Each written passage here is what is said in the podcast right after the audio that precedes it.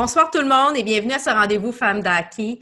Je suis très contente de recevoir notre invité cette semaine. Disons que j'avais hâte de pouvoir m'entretenir avec lui, de faire mes retrouvailles avec cet homme d'hockey, cet homme très en contrôle. C'est pas parce qu'il voulait pas venir nous voir avant, c'est qu'il y a eu un agenda très chargé cet été avec euh, les séries de la Ligue nationale, puis aussi le repêchage, étant l'entraîneur-chef du club école des Jets de Winnipeg, les Moose du Manitoba. Pascal Vincent pour ce rendez-vous Femmes d'hockey présenté par M2 Assurance. Nous voilà avec euh, Pascal Vincent, euh, un leader positif, euh, le coach, comme on dit. Pascal, bienvenue à Femmes d'Hockey. Merci de m'avoir invité. Eh bien, tout le plaisir est pour moi. C'est des belles retrouvailles après plusieurs années. Ça fait quand même déjà dix ans là, que tu es dans la province du Manitoba, hein, à Winnipeg. Mais puis malgré ça, on a beau s'être connus un peu plus jeune. Ton frère a joué au hockey avec mon frère, mais ça faisait plusieurs années qu'on ne s'était pas croisés. Oui, ça faisait longtemps. Ça fait, longtemps que je suis parti du Québec. En fait, j'ai été, euh, j'ai été 12 ans au Cap en fait 9 ans au Cap-Breton. Je suis revenu à Montréal pendant 3 ans, puis je suis 10 ans, ça fait déjà 10 ans que je suis au Manitoba. Donc, euh, c'est le fun de, parler euh, québécois. de revoir des gens que j'ai côtoyés lors de mon enfance. Donc, merci de m'avoir invité. Je suis super content. Ben, on est content. On va parler justement de ta carrière d'entraîneur parce que oui, tu joué au hockey. Euh, puis, tu sais, d'ailleurs, je, on va en parler un peu de ce petit moment-là que, que je me suis rappelé quand on s'est parlé. Mais avant, j'aimerais ça, tu es vraiment plus connu pour ta carrière d'entraîneur. Tu as commencé, euh, bon, dans les dernières années, ça fait quatre ans que tu es entraîneur-chef euh, pour les Moose du Manitoba dans la Ligue américaine, euh, le club école des Jets de Winnipeg. Euh, tu as été assistant coach dans la Ligue nationale pendant quand même cinq ans dans, dans, la Ligue nationale. Avant ça, comme tu dis, tu as été 12 ans entraîneur-chef dans le junior majeur. Tu as passé plusieurs années à, les Screaming Eagles de Cap-Breton, maintenant qu'on appelle les Eagles. D'ailleurs, tu as eu plusieurs beaux prix à ce moment-là. tu as eu le trophée Ron Lapointe, le trophée Maurice Filion. c'est c'est juste avant ton retour à Montréal, euh, des grands honneurs. Euh, moi, aujourd'hui, j'aimerais ça te poser une question rapidement. Euh, les jeunes, là, les parents sont inquiets pour les jeunes. Tu es un coach, tu vois. Est-ce qu'on a lieu de s'inquiéter avec la pause obligatoire pour les jeunes au Québec? Tu penses-tu que ça a un impact sur leur développement ou ils vont être corrects quand même là, si on continue à bien les encadrer? Bien, on est tous sur un pied d'égalité en ce moment. je veux dire, c'est sûr que c'est dommage. Ce qui se passe là, c'est au-delà du sport, au-delà du hockey. Par contre, si c'était juste l'ensemble ou, une partie de la population de joueurs de hockey ou de joueuses euh, de hockey qui étaient qui pouvaient pas participer à leur sport et se développer, je te dirais que oui, ça pourrait avoir des conséquences pour ces gens-là. Gardez vos enfants dans, dans le milieu sportif, puis ça serait un bon moment, en fait en fait, ça serait une belle opportunité pour développer d'autres habiletés euh, qui pourraient aider dans le hockey. Donc, donc de faire d'autres sports, de, de, jouer dehors, de jouer au ballon dans la cour, de développer son jeu de pied, de, prendre une rondelle ou une balle, puis de, dribbler la rondelle ou la balle, euh, shooter dans, lancer dans un filet ou lancer sur un mur. Tu n'as pas besoin, as besoin d'un bâton ou d'une balle. Tu peux quand même développer certaines habitudes. Mais effectivement, si les jeunes peuvent au moins continuer à jouer dehors, ça va être déjà ça. Puis effectivement, tu sais, euh, au niveau des jeunes juniors majeurs, c'est peut-être là qu'il va y avoir un plus gros impact euh, pour eux, pour l'étape supérieure. Mais tu sais, on est en entrevue avec euh, Stéphane Quintal, puis tu sais, c'est quand même 0,001% des jeunes qui passent au niveau de la Ligue nationale éventuellement. Fait que ben, c'est quand même minime si, si, je comprends le rêve, là, je l'ai vécu, puis euh, je l'ai euh, même j'en fais encore des rêves, je te dirais à l'occasion que je retourne lorsque j'avais 18-19 ans, puis je rêve d'être repêché dans la Ligue nationale. C'est jamais arrivé. Donc, c'est très présent pour le jeune garçon ou la jeune fille de faire une carrière au niveau professionnel. Par contre, euh, si c'est ça l'objectif numéro un pour les parents, de supporter un jeune de jouer au hockey, il euh, va falloir qu'on se parle hein, parce qu'on a des choses à se dire. Ce, qui m'inquiète le plus, je te dirais en ce moment, c'est le fait d'être euh, éloigné de l'aréna, le fait d'être éloigné de ses coéquipiers ou de, du groupe d'âge avec qui tu joues habituellement et puis de, créer euh, un sentiment où tu t'habitues à être éloigné du sport et puis éventuellement peut-être que tu vas décrocher un peu plus vite. Euh, au lieu de continuer. Parce que le sport, au bout de la ligne, on va parler de différents, de différents sujets, je suis certain, mais le sport, au bout de la ligne, c'est de créer des habitudes de vie qui sont saines, de créer un environnement où tu peux compétitionner, où c'est honnête, c'est juste, et puis tu as une chance de te te démarquer de, à ta façon ou d'être un bon coéquipier ou d'apprendre à vivre en société. Donc... Mais c'est une école de vie. sais. Puis moi, j'ai la prémisse de femme d'hockey, c'est le hockey ne se joue pas que sur la patinoire, c'est dans nos vies. C'est parce que oui, on parle aux femmes, on parle euh, aux, joueuses, on parle aux sœurs, on parle aux tantes, mais il y a aussi, tu sais, comme tout le joueur et la joueuse qui est sur la glace, ben c'est tu apprends à vivre, tu apprends à développer. C'est comme un peu leur travail. Tu sais, moi, je le, je vois avec euh, mes neveux. Euh, tu sais, ça a un impact social. Tu sais. C'est l'être humain derrière. Là, tu sais, le, sport, que ce soit le hockey ou un autre, euh, c'est l'environnement. C'est pas une fin en soi. Mais on va parler hockey. On parle hockey. On, on, parle depuis tantôt de hockey, mais on va rentrer. Toi, tu as, euh, tu viens d'une famille qui aime le hockey. Bon, euh, je disais au début, bon, justement, je connais bien ton frère. Euh, tu as, tes parents, tu voulais, tu au hockey. Quand est-ce que tu as pris la décision de devenir entraîneur? Est-ce que c'est la position qui t'a choisi ou toi qui as choisi de devenir entraîneur? Mais en fait, j'ai jamais choisi d'être entraîneur. Ce que, ce que j'avais choisi de faire, c'est un de mes plus grands mentors, euh, c'est un de mes amis qui s'appelle Jacques Touet, qui est aujourd'hui euh, chirurgien. Euh, qui a passé son cheminement, c'était il est devenu physiothérapeute et puis il était le thérapeute du Titan de Laval lorsque je jouais pour le Titan. Donc, c'est quelqu'un que je connaissais du hockey, mais je connaissais également de l'école où on allait. Il était quatre ans plus vieux que moi, mais on s'était croisés à l'école au Mont-Saint-Louis de Montréal et puis je le connaissais parce que c'était quelqu'un qui, m'inspirait, qui était toujours positif. Puis c'est quelqu'un que je voulais apprendre à connaître. Mais, mais un gars de secondaire 1, ça ne tient pas nécessairement qu'un gars de secondaire 4. Non. Euh, donc, donc, la vie a fait en sorte qu'on s'est retrouvé au Titan de Laval, moi comme joueur, lui comme euh, physio de l'équipe. Et puis, euh, je m'en vais à quelque part. Là. Reste oui, je t'écoute. Non, non, je... Euh, donc, donc, moi, je voulais devenir, euh, je voulais faire ma physiothérapie comme Jacques l'avait fait et puis euh, continuer mes études pour, pour m'en aller en médecine. Donc, c'était ça mon plan d'après-carrière. Et puis, lorsque je suis revenu des États-Unis, après avoir joué une année dans la Ligue de la Côte Est, je me suis dit, OK, c'est le signal. Je ne jouerai pas dans la Ligue nationale, je ne gagnerai pas de Coupe année en tant que joueur de hockey. Donc, je vais retourner aux études et puis je vais je vais, faire autre chose. Puis finalement, j'ai reçu un appel d'une personne qui s'appelle Claude Terrien qui m'avait coaché dans le junior et puis de Léo Guy Morissette, qui était propriétaire des oui. de Saint-Jean. Puis ils m'ont dit ben écoute, Claude ne peut pas être à Saint-Jean à temps plein. On cherche un adjoint. Il a mentionné ton nom. Claude, il m'a appelé. Il m'a dit écoute, je suis intéressé, je te connais. Il m'avait coaché à Saint-Jean, il m'avait coaché à Laval. Et puis finalement, il m'avait coaché à Verdun. Donc, euh, on se connaissait bien. Donc, à l'âge de, de 21 ans, euh, en fait, jeune, ben, ouais, j'avais, euh, j'étais adjoint dans le junior majeur. Puis je me suis dit, je vais le faire pour un an. Ça va être mon lien entre euh, ma carrière de hockey, puis les études, puis mm-hmm. mon deuxième chapitre dans ma vie. Finalement, ben, depuis ce temps-là, écoute, c'est juste que. ça n'a pas arrêté. Ben, j'ai reçu des offres euh, à chaque fois. Puis euh, à chaque année, je me dis l'année prochaine, je vais retourner à l'école. Encore? Euh, ça va finir. ben, écoute, j'étudie encore. J'ai pris des cours l'an passé, l'été passé. je prends des cours à chaque été. C'est mon temps pour m'améliorer. Donc. Mais tu sais, tu as fait tu as été assistant coach dans le junior majeur avant d'aller comme head coach dans le midget 3 pour les régions de la, Val-Laurentine, la Nadia. Ça fait longtemps, Isabelle. Euh, euh, Georges Larac était un de nos joueurs. Euh, José Théodore était notre gardien de but. On l'avait échangé à Hull à, l'époque, maintenant Gatineau. donc, ça fait mais tu as eu plusieurs gros noms, tu sais, quand même, parce que bon, quand tu étais avec les Screaming Eagles, tu as eu Marc-André Fleury, un choix de première ronde, un grand gardien qui est encore là aujourd'hui. Euh, comment qu'on se sent comme, tu es quand même un jeune coach encore, tu as plusieurs années d'expérience, mais quand tu commences, tu te dis, bon, à 21 ans, tu deviens coach adjoint, tu as 21 ans, les gars, ils ont jusqu'à 20 ans dans le géant majeur. C'était quoi la relation avec les boys?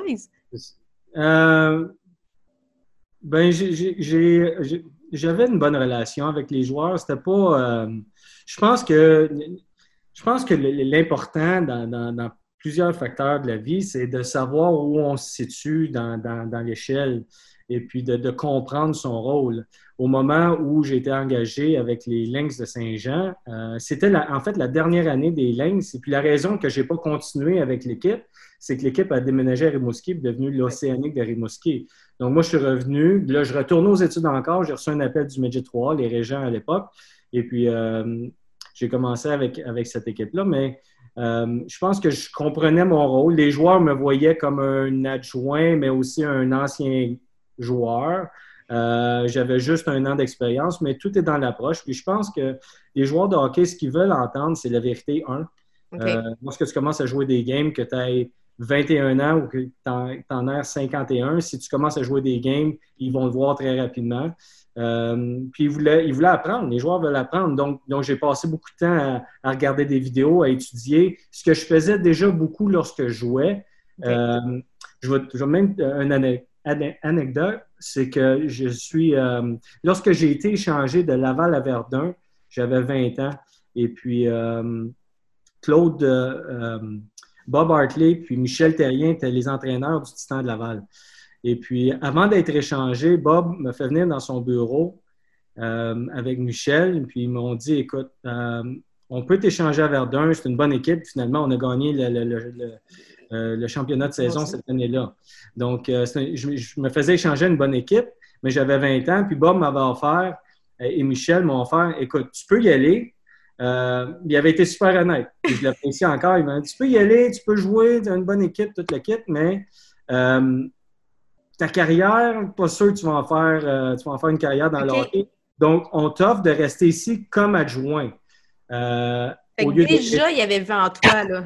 Ouais, ben écoute, au lieu d'être échangé, fait que là, j'ai dit, ben je veux encore jouer, je veux encore, euh, tu sais, on a une chance de gagner, l'équipe de Verdun a une chance de gagner la Coupe du Président, et puis je veux y aller, je veux continuer mon rêve. Donc, finalement, j'étais allé. Et puis, euh, ben, c'est comme ça. Je pense que, je pense que c'était euh, c'était mon, futur était, était écrit. Là. Comment tu voudrais qu'on parle à nos jeunes aujourd'hui, parce que ce qu'ils font, le midget 3, le junior majeur, euh, leur comportement face à la pandémie, justement, par, par rapport à comment réagir, l'influence que ça a sur les jeunes, quel serait le message que tu voudrais leur dire?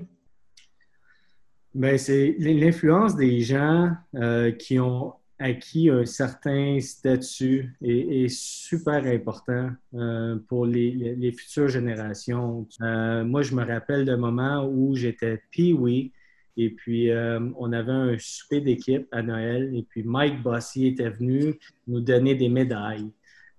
qui était venu souper avec nous, puis il jouait pour les Islanders de New York. Je me rappelle pas d'un paquet de choses de mon hockey mineur, mais ça, c'est comme si je l'avais vécu hier, puis ça m'avait fait euh, rêver. Euh, ça m'avait fait, ça m'avait donné l'opportunité de donner la main à un joueur de hockey de la Ligue nationale. Et puis je me dis un jour, je vais être ce gars-là. Et puis euh, je pense que ça l'aide à, ça, l'aide à la progression. Il n'y a aucun doute, mais, je pense que ça l'aide à, aider les jeunes lorsque c'est un, petit peu, un peu plus difficile. Parce que tu dis, je ne veux pas abandonner ce rêve-là. Donc, ça garde les jeunes dans, dans, le milieu sportif. Euh, les messages que tu peux porter, que tu peux transmettre, transmettre à des jeunes euh, parce que tu as gagné un certain statut dans un certain milieu euh, peut avoir un facteur important dans les décisions futures de cette personne-là. Donc, je lisais justement dernièrement un article sur l'influence d'équipes américaines olympiennes euh, des femmes qui ont gagné en 1998, je crois, euh, aux, Olympiques. Euh, puis l'influence que ça a eu dans les, sur les jeunes, puis le taux d'inscription des jeunes filles partout aux États-Unis, surtout dans des milieux où il y a moins d'impact, donc moins d'équipes de la Ligue nationale, il y a moins d'impact sur la société. Cette influence-là a été extraordinaire. Il y a au-dessus de 50 000 nouvelles inscriptions euh, depuis ce temps-là. Encore, en fait, c'est plus que ça. Euh, mais ça a un impact majeur. Donc, à chaque fois qu'on a une opportunité, nous, comme gens de qui sommes un peu reconnus, d'aller porter des messages ou de transmettre des messages, euh, Je pense que ça l'influence positivement. On le voit dans tous les sports. Euh, présentement, le tennis, on a plusieurs joueurs canadiens, joueuses de, bon calibre, ben, il y a plus d'inscriptions. Il y a un effet coloratif, euh, il y a une corrélation, je veux dire. Et c'est la même chose pour les Olympiques. Dis-moi, as-tu ce rêve-là? Parce que tu as été assistant coach justement pour le hockey, euh, le U18 pendant deux ans. Est-ce que tu aimerais, tu as ce rêve-là, tu chéris ça, le rêve olympique d'aller coacher pour les Olympiques pour Team Canada? Absolument, 100 euh, J'ai fait, partie de, j'ai fait partie des moins de 18 ans. J'ai fait partie, euh, en fait, des moins de 18 ans deux fois. Euh, j'ai fait, j'étais également sur le coaching staff de l'équipe Canada Junior lorsque j'ai eu l'appel des Jets de Winnipeg. Donc, il a fallu que je laisse cette opportunité-là passer pour me joindre aux Jets. par contre, j'ai quelques objectifs dans la vie. Euh, un de ceux-là, ou deux de ceux-là, c'est un, gagner la Coupe Stanley, puis deux, de gagner une médaille, d'or aux Jeux olympiques avec Team Canada. Donc, euh, euh, de faire partie de l'élite, puis de participer à des championnats mondiaux, de jouer contre Ovechkin lorsqu'il avait 17 ans, puis de coacher Sidney Crosby lorsqu'il avait 16 ans, puis de, de, coacher ces meilleurs-là au monde, peu importe l'âge, sur un plateau mondial, c'est c'est un feeling extraordinaire. Donc oui, j'aimerais ça y retourner. Ben, on te le souhaite, puis on, va être au rendez-vous, c'est sûr, euh, si ça allait arriver. Et puis tu me dis justement, bon, tu as coaché des, grands noms, des grands joueurs. Euh, c'est, quoi la plus belle qualité pour un entraîneur selon toi? Qu'est-ce qui est le plus important? Euh, le plus important, c'est je te dis, moi, écoute, je pourrais. Il y en a plusieurs, j'imagine, là, mais. Non, non, mais je pense que j'ai à peu près cinq angles de réponse que je pourrais, euh, je pourrais utiliser. Euh, mais la chose la plus importante, ce serait de traiter des joueurs de hockey comme des êtres humains. Oui, le respect. moi, j'ai refusé depuis le début, puis j'ai eu des bons mentors, j'ai eu des, des, des, personnes qui m'ont guidé dans tout ça. Mais depuis le début, depuis le jour 1, je me suis dit, si je peux faire ce métier-là, euh, je vais dire la vérité. Et puis, euh, euh, c'est la seule façon qu'on va pouvoir tout le monde s'améliorer. Tu veux, tu veux que ton équipe joue en équipe et tu veux qu'il se, se, donne pour le, logo devant le chandail, ça, il n'y a aucun doute. Mais je répète souvent aussi aux joueurs qu'ils doivent jouer pour le nom dans le dos. ces gens-là, que tu t'appelles Vincent, que tu t'appelles Étier, que tu t'appelles Price, euh, tu représentes ta famille, tu représentes tes cousins, tu représentes euh, ta femme, euh, ton conjoint, tu représentes tes parents. c'est aussi important de jouer pour le nom dans le dos, mais de le faire de la bonne façon en gardant les concepts d'équipe intacts. Ben, tu me fais une passe à palette parce qu'on va rentrer justement dans la famille. place, ben ouais, écoute, c'est avec un bon joueur comme toi et un bon entraîneur, ça va être place aux femmes, euh, tu sais, on parle de valeurs. Euh, tu viens d'une famille justement avec des belles grandes valeurs euh, que je connais bien. On, salue d'ailleurs tes parents. Tu viens d'une famille de quatre garçons. Il y a ta mère qui est très présente. Puis je prends un moment pour souligner ta maman parce que c'était ma maman d'Arena à moi. C'est un, j'ai besoin de lui rendre hommage. Il y avait plusieurs mamans. Là. Je raconte souvent le fait que j'étais très jeune quand j'étais dans les arénas. Mon père coachait avec mon frère. Euh, mon frère était sur la glace avec ton, avec ton frère d'ailleurs. Et euh, ta maman a été euh, très présente, c'était elle, fait que je la salue grandement. Puis je suis sûre que toi aussi, elle a eu un gros impact dans ta carrière. Incroyable, incroyable. La part de mes parents, de ma mère, qui avait, qui avait une, perception différente de mes qualités, qui avait une, grande confiance en nous quand on jouait sur l'Atlas. Mais, mais c'était pas si on. La, chose première que je, me, je vais toujours me rappeler, puis en fait, j'applique ça dans la vie de tous les jours maintenant, c'est euh, si on devait ne pas travailler euh, ou être un peu paresseux, ça passait pas. Non. Ça passait pas, pas en tout. Euh, puis aujourd'hui, mais je suis conscient de, de l'apport temporel qu'ils ont dû investir puis l'investissement euh, monétaire, parce que quand même, ce pas des gens qui étaient nécessairement riches. Donc, euh, ça a été, euh, pour moi, c'est une école de vie extraordinaire, puis de, regarder mes parents, qui, tout ce qu'ils ont fait, pour, non seulement pour nous, parce qu'Isabelle, tu me dis ça, c'était tes parents d'Arena, mais tu sais pas combien de fois j'ai entendu ça de, plusieurs gens. On était, mon père avait une grosse comment ils appelaient ça? Station Wagon. Ouais, station Wagon, là, tu sais, avec l'arbre dessus, là, tu sais. Oui, c'est ça, c'est exactement le bois. Et puis, ouais, c'est ça, l'arbre.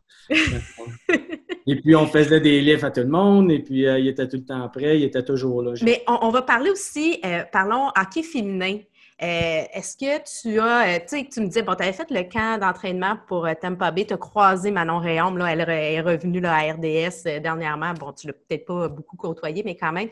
le hockey féminin, est-ce que tu le regardes beaucoup? quelle est ta, perception de, du hockey présentement?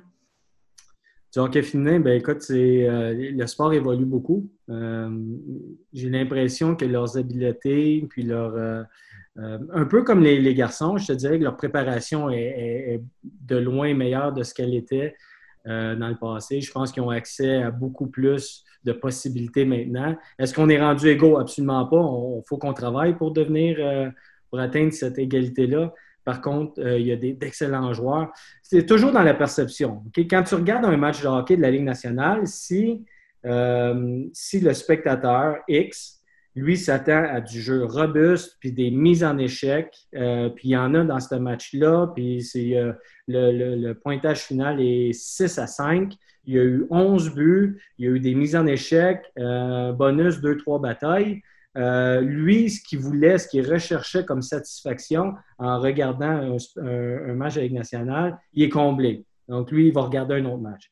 Par contre, si ce même spectateur-là regarde un match des Olympiques en équipe Canada féminine euh, contre l'équipe des États-Unis, euh, même si le jeu est extraordinaire, il ne sera pas complet. Donc, c'est la perception. Lorsque tu regardes une équipe, les équipes féminines jouer une contre l'autre, euh, et puis pour moi, d'avoir une appréciation de, de, leur qualité sur la glace, euh, je comprends à quel point ils ont dû travailler fort pour avoir établi ce, rythme de, jeu-là. Mm.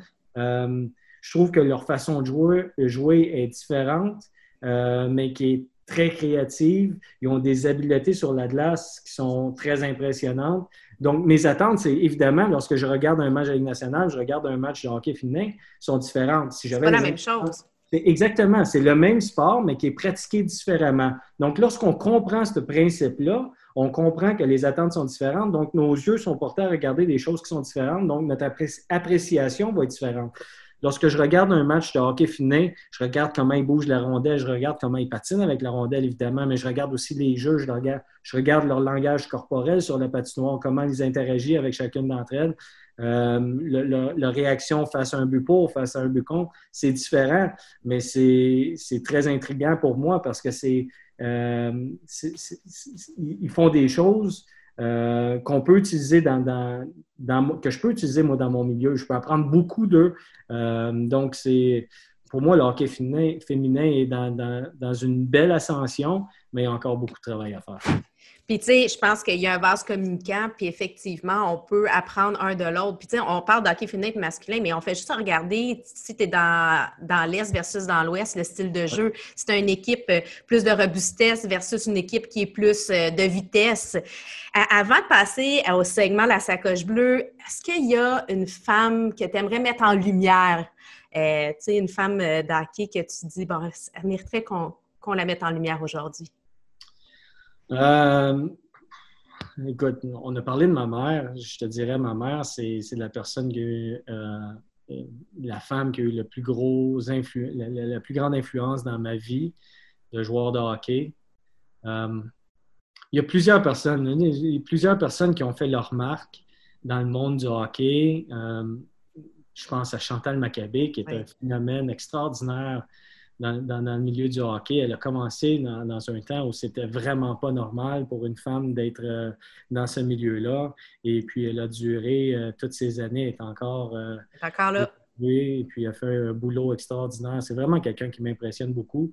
mais les gens que je connais très bien, je te dirais, euh, ma mère euh, a eu un impact majeur dans ma vie. C'est des gens qui sont dans l'ombre. Puis je te dirais, ma conjointe, mais plus que ça, les conjointes de coach, euh, le sacrifice qu'il doit faire. Je parlais avec ma fille hier, juste une, petite histoire en passant. Puis elle me disait, elle, était, elle fait de la gymnastique, puis une de ses amies une de ses amies lui a dit tu sais quoi, mon, papa s'en va pour deux jours pour le travail, ça va être difficile, je ne sais pas comment je vais faire. Euh, puis ma, fille de, 9 ans, qui va avoir 10 ans bientôt, comme tu disais, euh, dit ah. évidemment, de quoi tu parles? oui, il est toujours à la maison présentement, là, je ne sais plus quoi faire. oui, mais de quoi tu parles? Des fois, il part 14, 15, 16 jours, puis là, il revient pour deux jours. Puis là, la première affaire que je sais, c'est qu'il repart pour un autre 5, 6. Donc, ça, c'est une réalité pour les enfants, mais pour les conjoints aussi qui ont des, euh, des jeunes enfants. Euh, là, aujourd'hui, je gagne bien ma vie dans le monde du hockey, mais euh, les jeunes aspirants qui, qui, qui, ont de la misère à arriver, qui passent leurs heures euh, de temps libre à, l'aréna parce qu'ils ont un rêve ou ils sont juste passionnés par le hockey. Mais ces conjoints-là, ces, ces conjoints-là sont, euh, doivent également se sacrifier. C'est pas, c'est, pas le rêve de ma femme d'être dans la Ligue nationale puis de vivre à Winnipeg lorsque ça a commencé. Sauf qu'elle a embarqué dans tout ça et puis elle a dit OK, ça va devenir notre rêve, ça va devenir notre façon de vivre. Et puis sans ces gens-là, euh, au bout de la ligne, tu ne fais rien tout seul, tu n'accomplis rien tout seul. Tu mm-hmm. parlais des honneurs que j'avais eus un peu plus tôt.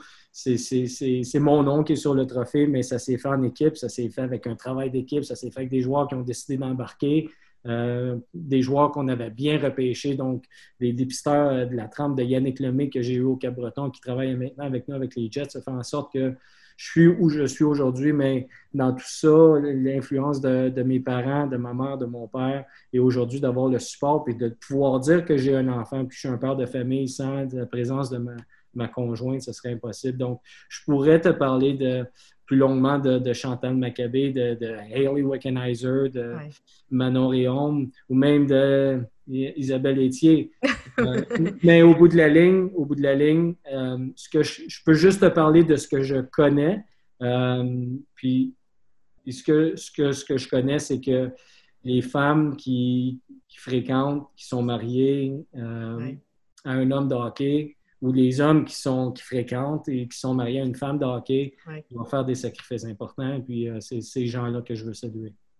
Bien, c'est tout ça, femme d'hockey, dans le fond. C'est cette espèce de, de, besoin de mettre en lumière, justement, de vous entendre, de le dire, puis de prendre le temps de, de révéler au grand jour la part des femmes. Tu, sais, tu parles de ta mère, moi je parle de ma mère, euh, on parle tu sais, de toutes ces, ben, les sœurs, les tantes, les grands-mamans, les, les, les, conjointes. Euh, puis bon, on peut le mettre des deux côtés, comme tu dis, euh, que, que tu sois un joueur ou une joueuse ça a un impact. C'est une histoire de famille, tu sais. C'est ton environnement, ça a tout un impact dans tout, là. Tout est en tout. Comme... Quand tu rouvres la porte de la maison, tu reviens à la maison, que tu as gagné euh, un match, que tu as perdu un match, que tu sois dans la Ligue nationale, la Ligue américaine, dans le junior ou dans le bantam, lorsque tu rouvres la porte, tu deviens euh, le père, le, mari, le conjoint. Euh, tu n'es plus le coach. Puis ça, ça m'a pris du temps à le comprendre, Isabelle, parce que hein. j'amenais cette écoute, c'était pas drôle au début. Là, euh, perdre un match, ça pourrait durer quelques jours. Donc, euh, c'était pas drôle d'être euh, dans, mon environnement. Puis j'ai appris, puis ma conjointe m'a beaucoup aidé, évidemment, les gens avec qui j'ai travaillé, mais c'est inacceptable de perdre un match de hockey. Donc, je traînais cette mentalité-là. Mm-hmm. Mais lorsque tu reviens à la maison, puis, OK, si, ma conjointe euh, sait qu'on vient de perdre et puis que ça va être euh, ça va être plate dans la maison pendant deux jours parce qu'ils ont perdu un match, ça ne peut pas durer. Donc, euh, a fallu, a fallu, il y a eu un grand travail qui a été fait. mais, mais je suis encore un mauvais perdant, sauf que je suis capable de comprendre que lorsque j'arrive à la maison, je suis un père et je suis un conjoint. Puis ça, c'est important parce que c'est c'est aussi de réaliser euh, que ces gens-là, dans nos vies, euh, font un travail, font des sacrifices importants. Donc, de leur donner le mieux qu'on peut lorsqu'on passe la porte de la maison. Euh, ben, ta conjointe aussi, elle a son travail, elle a son métier. Exactement. elle aussi, elle a sa mauvaise journée. Puis bon, ça sera un autre, ça serait un bon sujet de discussion, là, justement, là, quand les, les, hommes d'affaires ou les coachs arrivent à la maison puis deviennent coachs. Là. Ouais. tu sais, avec ton enfant, fait que c'est pas la même chose. On en reviendra. Fait que on, va rentrer dans la sacoche bleue. Bon, tu nous as raconté plusieurs anecdotes déjà, mais je te donne encore un autre espace. Est-ce que tu en as une, là, bon, euh, sous tes airs très calmes et confiants? Euh, je sais que tu as aussi un petit côté euh, tannant. tu es quand même quelqu'un qui aime avoir du plaisir. Écoute, euh, j'en ai plusieurs, là, mais je, je, je vais retourner à ma mère. Euh, c'était, c'était, je jouais junior majeur pour Verdun. On est dans les séries éliminatoires. Je me rappelle pas si c'était en demi-finale ou en finale pour la Coupe du Président. Et puis, on a eu plusieurs blessés. Et puis, à un, moment donné, euh, Bob, il me dit, ben, euh, y un attaquant ici qui peut jouer à défense? J'ai dit, je vais y aller, moi, à défense, pendant un match. Je joue à défense, je reçois la rondelle à la ligne bleue en zone offensive, puis j'essaie de prendre un tir frappé pour le filet, pour, euh, pour lancer au filet, mais je manque mon lancer. La rondelle est comme sur le, talon de ma palette. Je manque totalement mon lancer. C'est un lancer super faible. qui a de la misère à se rendre au filet. Et puis ma mère, qui était assise dans les estrades, était toujours dans le même coin est assis euh, avec, euh, avec des gens peu recommandables. OK? Je vais dire ça comme ça. Des gens où, euh, je te dis, qui, adorent faire beaucoup de motos puis qui portent des vestes de cuir pour aller au match hockey. Mais c'était des, bons partisans de euh, du Collège français de Verdun à l'époque. Puis ma mère était assez avec eux autres parce qu'elle s'en foutait un peu, puis elle était là pour supporter son équipe et surtout son gars. Mais depuis, était, depuis que j'étais petit, à chacun de nos matchs, elle amenait sa cloche. Je ne sais pas si tu Oui, oui, oui, oui, oui, oui, je me rappelle la cloche. J'avais le droit des fois d'apprendre. Elle n'avait plus. Ah oui. Elle avait plusieurs cloches, mais là, elle en avait une grosse. Puis euh, euh, euh, lorsque j'ai pris mon lancer frappé, euh, que j'ai complètement raté, là, c'était, les jeunes hommes-là ont commencé à me crier des bêtises. Vincent, qu'est-ce que tu fais sur la classe? Tu n'es pas capable de lancer au filet, mais dans un, dans un, français qui est un peu différent de tout ça, mais avec, avec des, mots un peu plus colorés.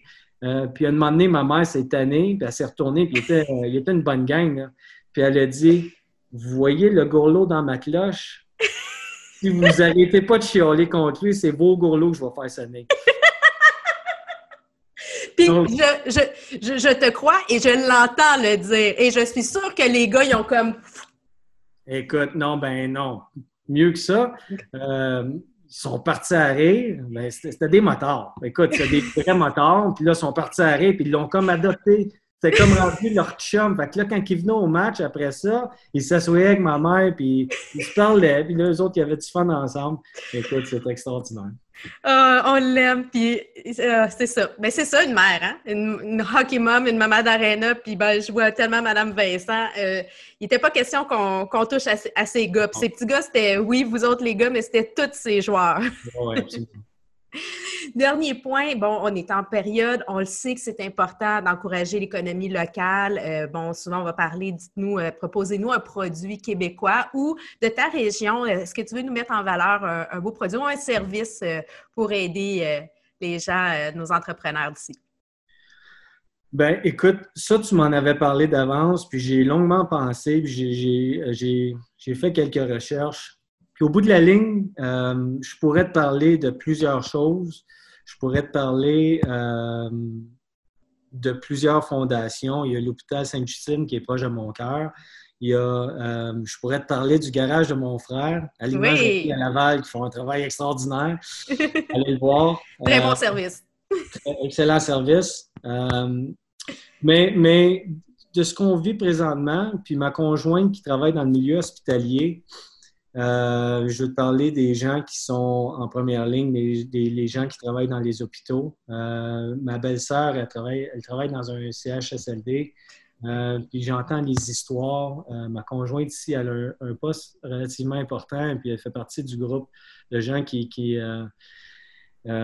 doivent monitor le, virus. Et puis les histoires que j'entends, puis, puis d'autres histoires que j'entends de, gens qui, qui ne croient pas nécessairement au masque. Ce que je veux dire aujourd'hui, c'est que si tu veux parler de hockey, viens me voir, on va en parler. Parce que moi, je suis un spécialiste dans le hockey. C'est ça que je fais. Ça fait 25 ans que je fais ça. J'ai joué au hockey toute ma vie. Par contre, si tu veux parler de mécanique, va parler à mon frère. Lui, il a un garage, puis il est super bon là-dedans, puis il y a des mécaniciens qui sont super, qui sont spécialisés. Lorsqu'on parle de virus et lorsqu'on parle de de traitement, euh, lorsqu'on parle de, façon de faire pour vivre avec une pandémie, moi, ce que je fais, c'est que j'écoute les spécialistes. Donc, ce que j'aimerais dire aujourd'hui, c'est pour ces gens-là, parce que j'entends des histoires, le, virus il rentre dans un édifice, euh, hospitalier. Et puis là, c'est pas juste les, patients qui en souffrent, c'est le, staff, c'est les médecins. Et puis là, il manque de staff. Ce que je vous dirais, c'est que tu y crois ou que tu y crois pas, porte un masque. C'est ça que les spécialistes nous disent. Porte un masque. Mm-hmm. Lave tes mains, reste à la maison. Si tu es malade, va pas travailler. Garde ton 2 euh, mètres, 6 pieds de distance et puis sors à l'extérieur pour le moment, juste quand tu peux. C'est ça que les spécialistes nous disent, Isabelle. On a juste à le faire. Tu sais, quand ça va mal dans une game de hockey, là, tu sais, quand tu perds 2-0 après deux périodes, là, là c'est pas, le temps, pas le temps de réinventer la game. C'est pas le temps de sortir un jeu qui va changer tout. C'est certainement pas le temps aux, individus à l'intérieur de l'équipe, donc euh, les joueurs, de commencer à faire des jeux secrets qu'eux autres ont pratiqués dans leur cours quand ils étaient petits. Là, c'est le temps de se regrouper puis de jouer en équipe parce que c'est la seule façon qu'on va se donner pour gagner ce match-là, de jouer en équipe comme société, on a l'occasion de jouer en équipe, là, là. Et puis, je veux aider ces, ces, ces gens-là qui travaillent dans les hôpitaux, qui, ont, qui, qui, donnent les, les, soins aux malades, parce que ces gens-là sont débordés, puis là, ça fait longtemps. Là, ça fait longtemps qu'ils travaillent fort, puis qu'ils font des heures de fou, puis qu'ils risquent leur vie aux autres mêmes. Donc, il euh, faut qu'on travaille en équipe. Ben, je suis d'accord avec toi. Travaillons en équipe. Sur ces belles paroles, euh, Pascal, merci d'être venu nous visiter à Femme d'Hockey, de t'être ouvert, de nous avoir euh, parlé euh, aussi avec ton cœur. tu sais, es un homme réfléchi, en contrôle. je pense que on, espère un jour te retrouver justement aux Olympiques. On sera avec toi, derrière toi, pour ce beau défi. merci beaucoup, Pascal. Merci de m'avoir invité.